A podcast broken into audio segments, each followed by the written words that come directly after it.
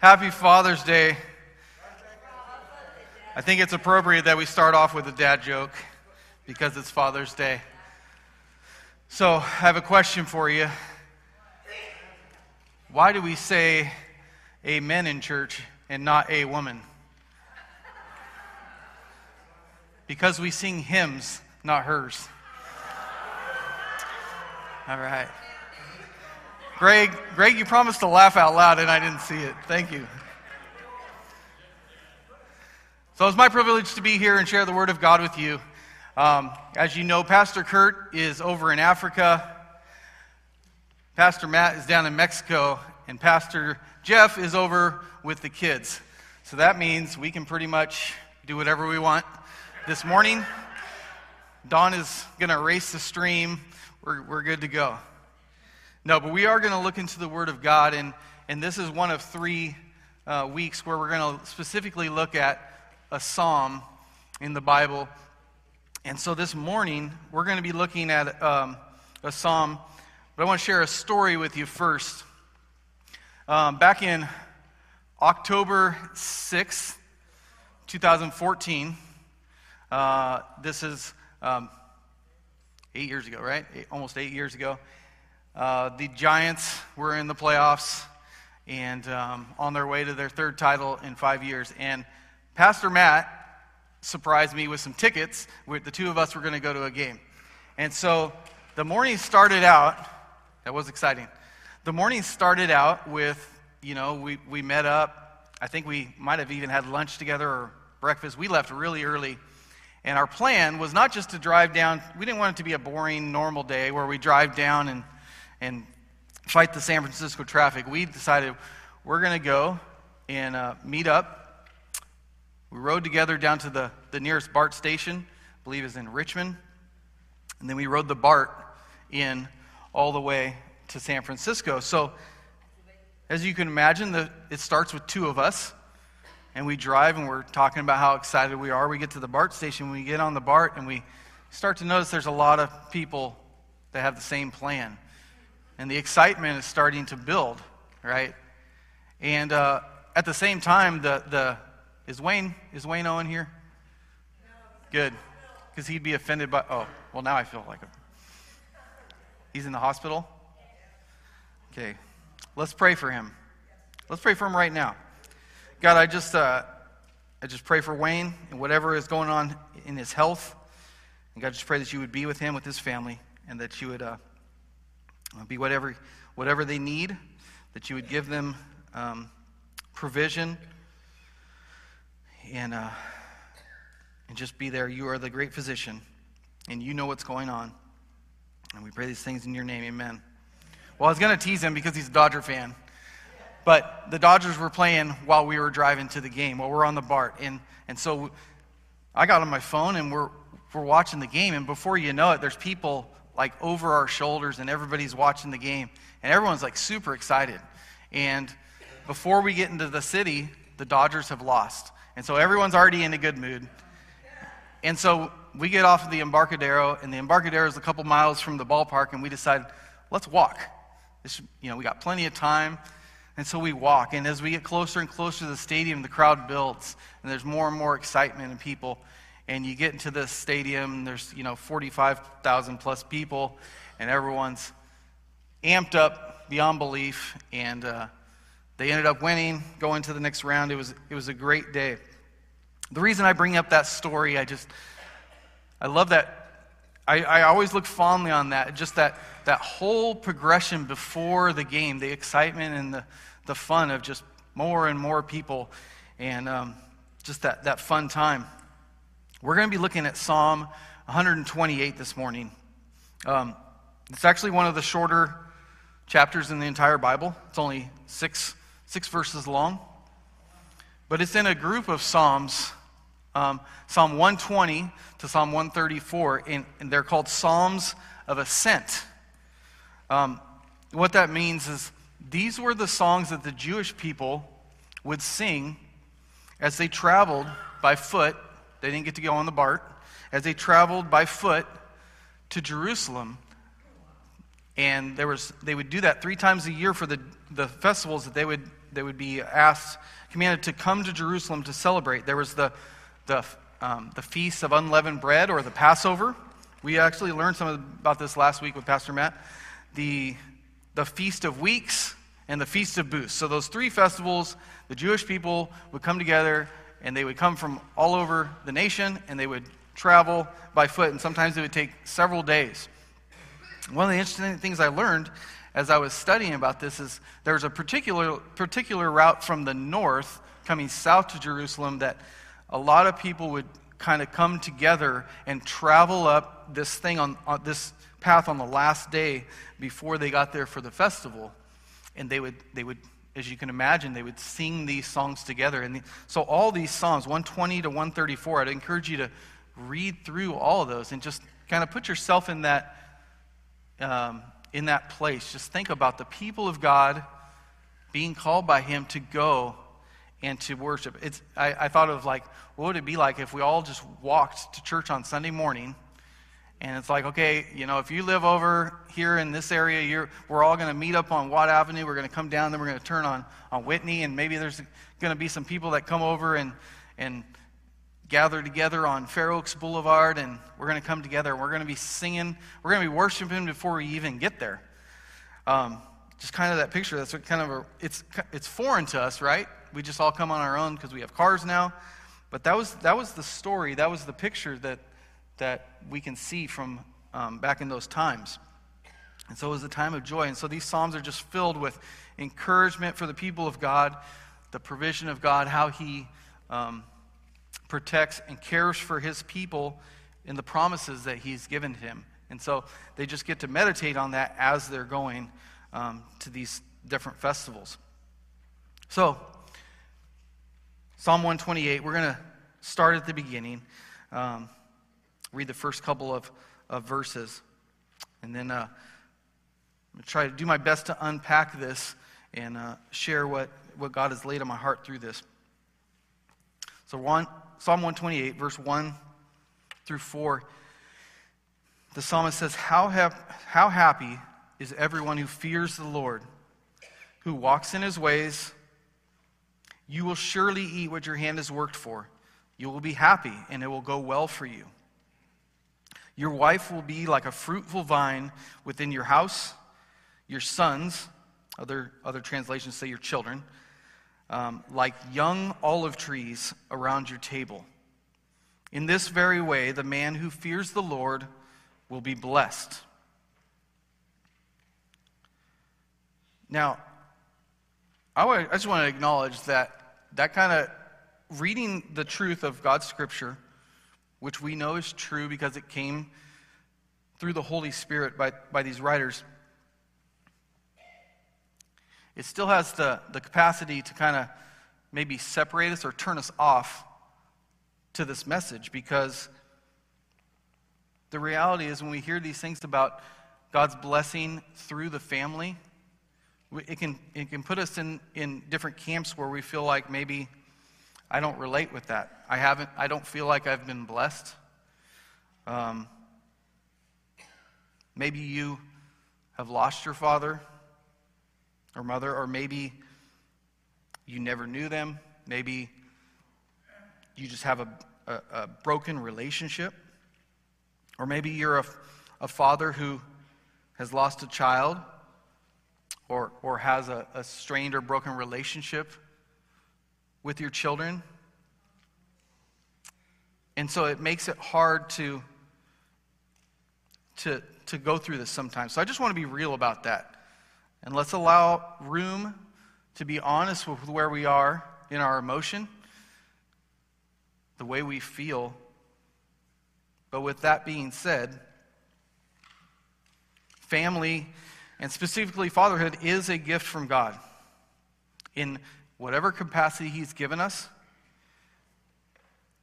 And the way God chooses to pour out His blessing in our lives deserves to be, create, deserves to be celebrated.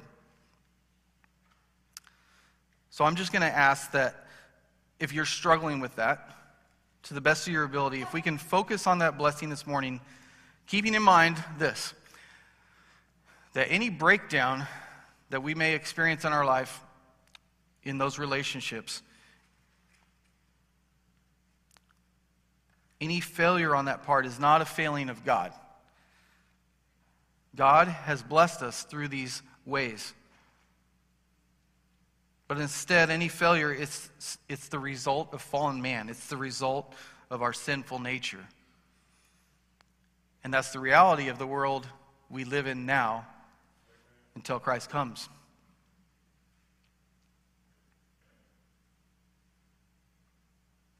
And so, we just got to be real and clear about that, right? Because it's easy to blame God for not only things that maybe I've done or someone else has done, or the way that the enemy has chosen to, to warp and distort and break these relationships. And so we're going to we're going to look to God's word for direction on how to, to navigate to navigate those feelings. So there's there's a, a few different ways that God has um, poured out his blessing, specifically in this passage. There's many ways, of course. But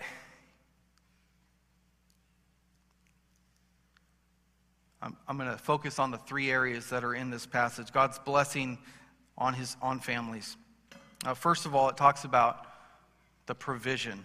Um, in, in verse uh, 1 and 2, how happy is everyone who fears the Lord, who walks in his ways. Is there a requirement there that we are walking in his ways? Yes. You will surely eat what your hand has worked for.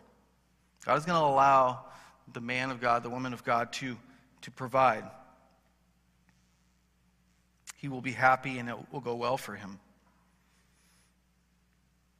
So, first of all, he, he provides provision.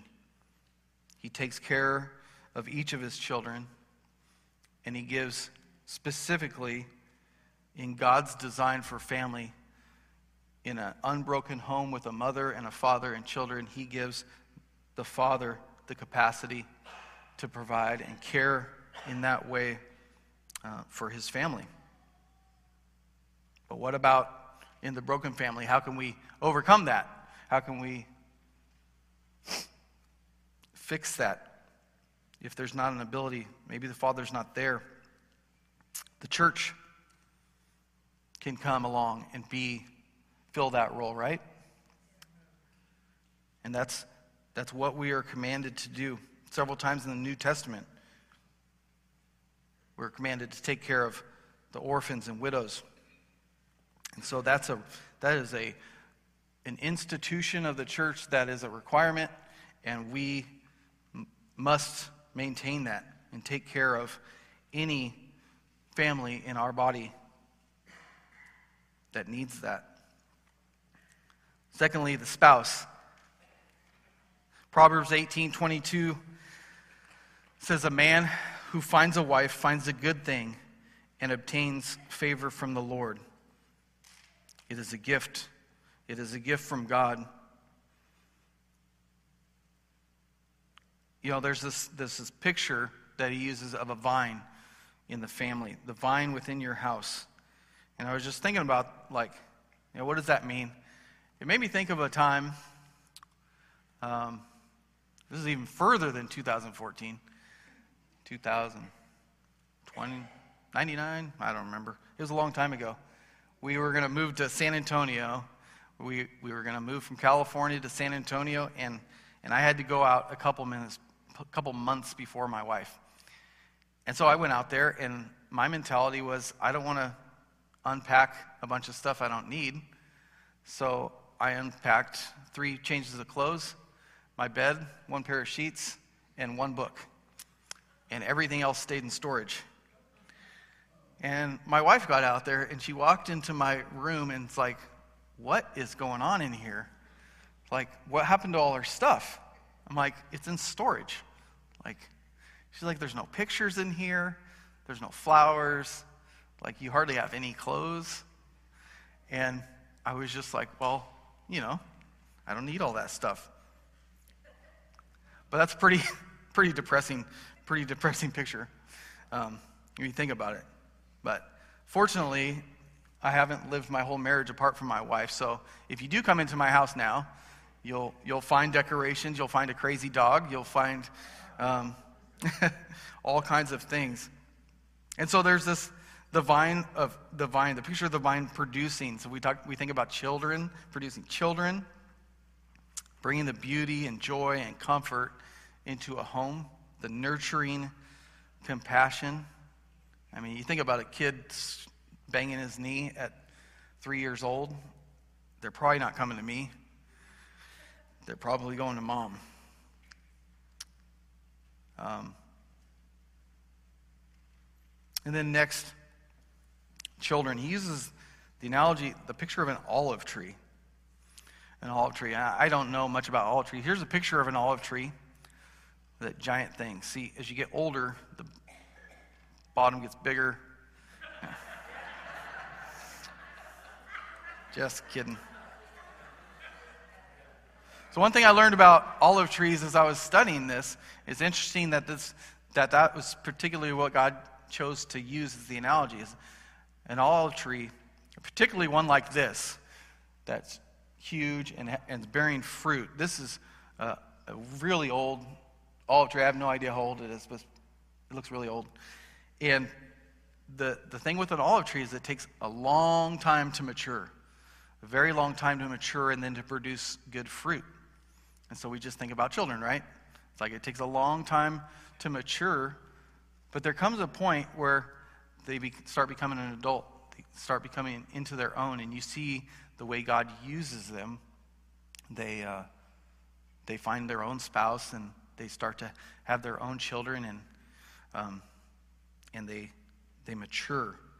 It's just, it's interesting. And it, and it talked about, like in, in studying this, they talked about not only does it take a long time to mature, bear, bear fruit, but once it does bear fruit, then it's, it's very valuable. It's a very valuable tree once it's mature and it's bearing fruit. So just thought that was a, that interesting. And we're going to kind of talk about that, that metaphor in just a little bit, but we're going to move on to verse 5 and 6.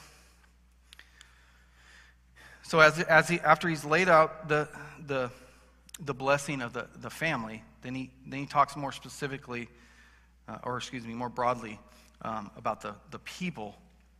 He says, May the Lord bless you from Zion so that you will see the prosperity of Jerusalem all the days of your life, and will see your children's children, children's children. Peace be with you.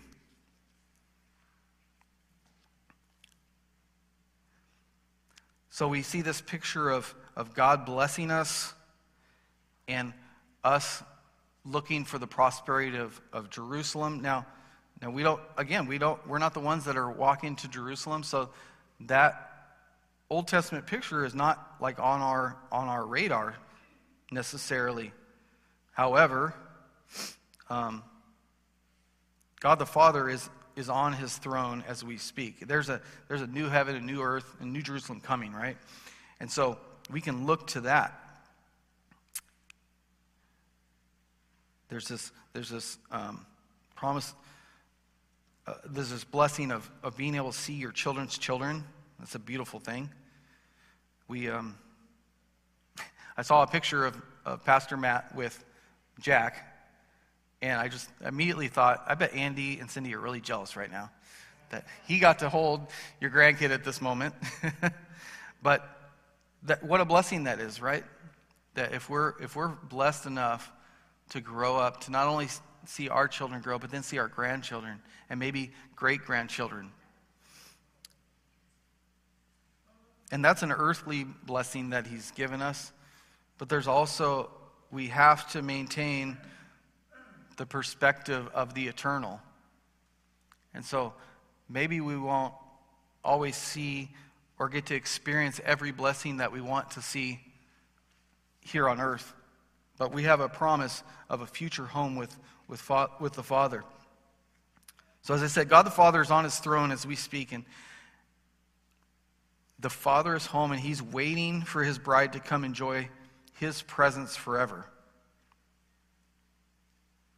Even for those outside of his will right now who are not walking according to what he's asked, he's still he's waiting. It's on us to, to encourage them, to help them find the truth. His plan for the future of all the redeemed will be so wonderful that it's even hard to imagine. But we have this hope because Jesus, Son, is God's olive tree, God's Son, his offshoot. He matured to perfection, and he glorified the Father by submitting to his will. He reached perfect, maturity. You know, I couldn't shake this, this, this image of the, of the olive tree as I was preparing. Um, it was just like so fascinating to me. And so I was just trying to research the best I could, and was kind of, it, it was hard to find some things that I was looking for, but there were some things that um, really just reinforced this idea of Jesus being this same picture of, of this olive tree. In, um, we don't have this passage up there, but I'm going to give it to you. In Exodus 30, 22, it tells, you, tells us how to, how to make anointing oil. And it had these different ingredients, but they were all mixed together with, with olive oil. That was the main, that was the oil that was used. And so olive oil is used to anoint the priests. That's important because we're, we're following this, this metaphor, this train of thought of Jesus being this olive tree. And then Isaiah 53 tells us that he was crushed for our sins. How do you get the olive oil? It's crushed, right? You crush the oils. And then we're called a royal priesthood. We're anointed because of Jesus, because of the righteousness that he's imputed upon us. But then he goes even further. You know, as Jesus was submitting to the Father's plan, that last night, he spent time in the Garden of Gethsemane. That's an olive, that's an olive grove. He was in that olive grove preparing to fulfill his role as priest, preparing to make purification for sin once for all. If you remember, three times he asked his disciples to pray with him. And all three times they, they were weak, they fell asleep. They wanted to stay up and pray with him, they just couldn't physically do it. Now, this isn't um, I didn't find any proof of this in the Bible, but there's some scholars that have suggested that these three times symbolize the method used to press oil from olives because the procedure that they use when they crush olives to make olive oil is it's crushed three separate times before they do it. And we remember that Jesus was in agony that night, right? Just because he, was, he submitted to the Father's will and he didn't give in to the temptation of, of removing himself from that situation, of submitting himself to that, that torture and agony and painful death, that doesn't mean he wasn't in agony. The Bible tells us he was in such agony that he sweat drops of blood.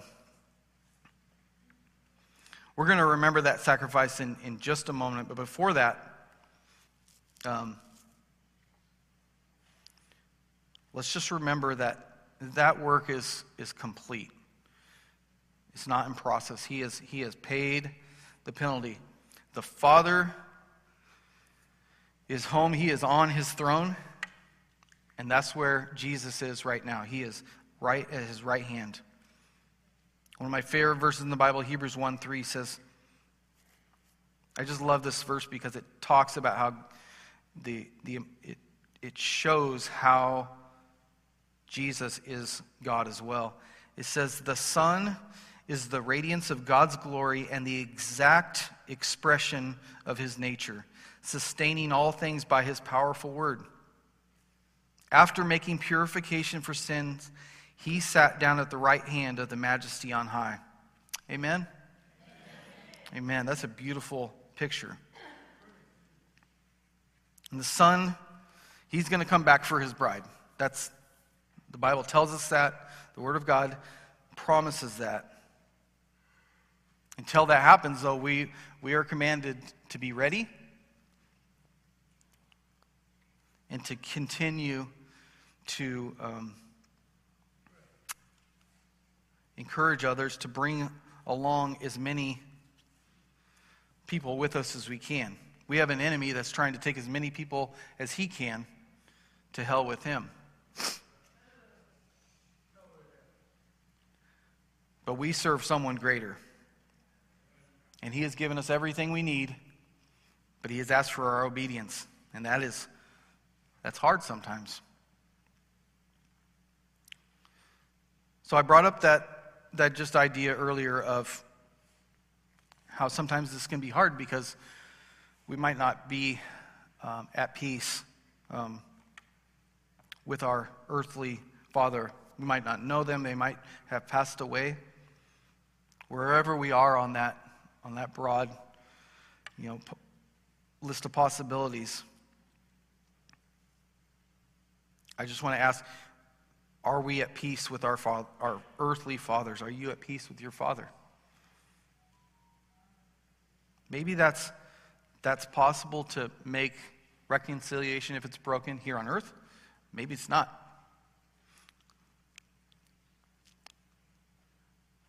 However, we can go to God and ask Him to help us if there's an issue there. You know, one of the most beautiful and well uh, retold parables in the Bible is, is just about that, that prodigal son. You know, he was not at peace with his father, right? He had to come and get peace with his father again. And that's the father's heart, right? So that's a question that all of us have to answer on our own, where we are on that. On that. I, I was blessed to have a, a dad that was there my whole life, and he's a, he's a believer, and so I don't have that struggle, but I know many people that maybe their dad was never there to begin with, or maybe they came and went, or maybe they hurt them and sinned against them. Or many children who have done the same to their fathers.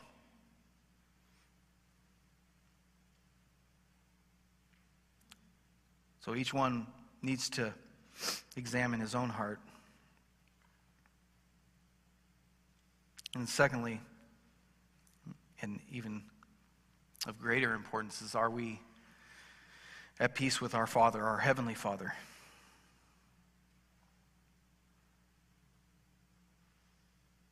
Are we at peace with our Heavenly Father? Andy, I want to ask you to come up, and Andy's going to lead us in communion. And we're going to spend some time, I think, examining our hearts as we do that. And so, thank you, Andy, for coming up and doing that.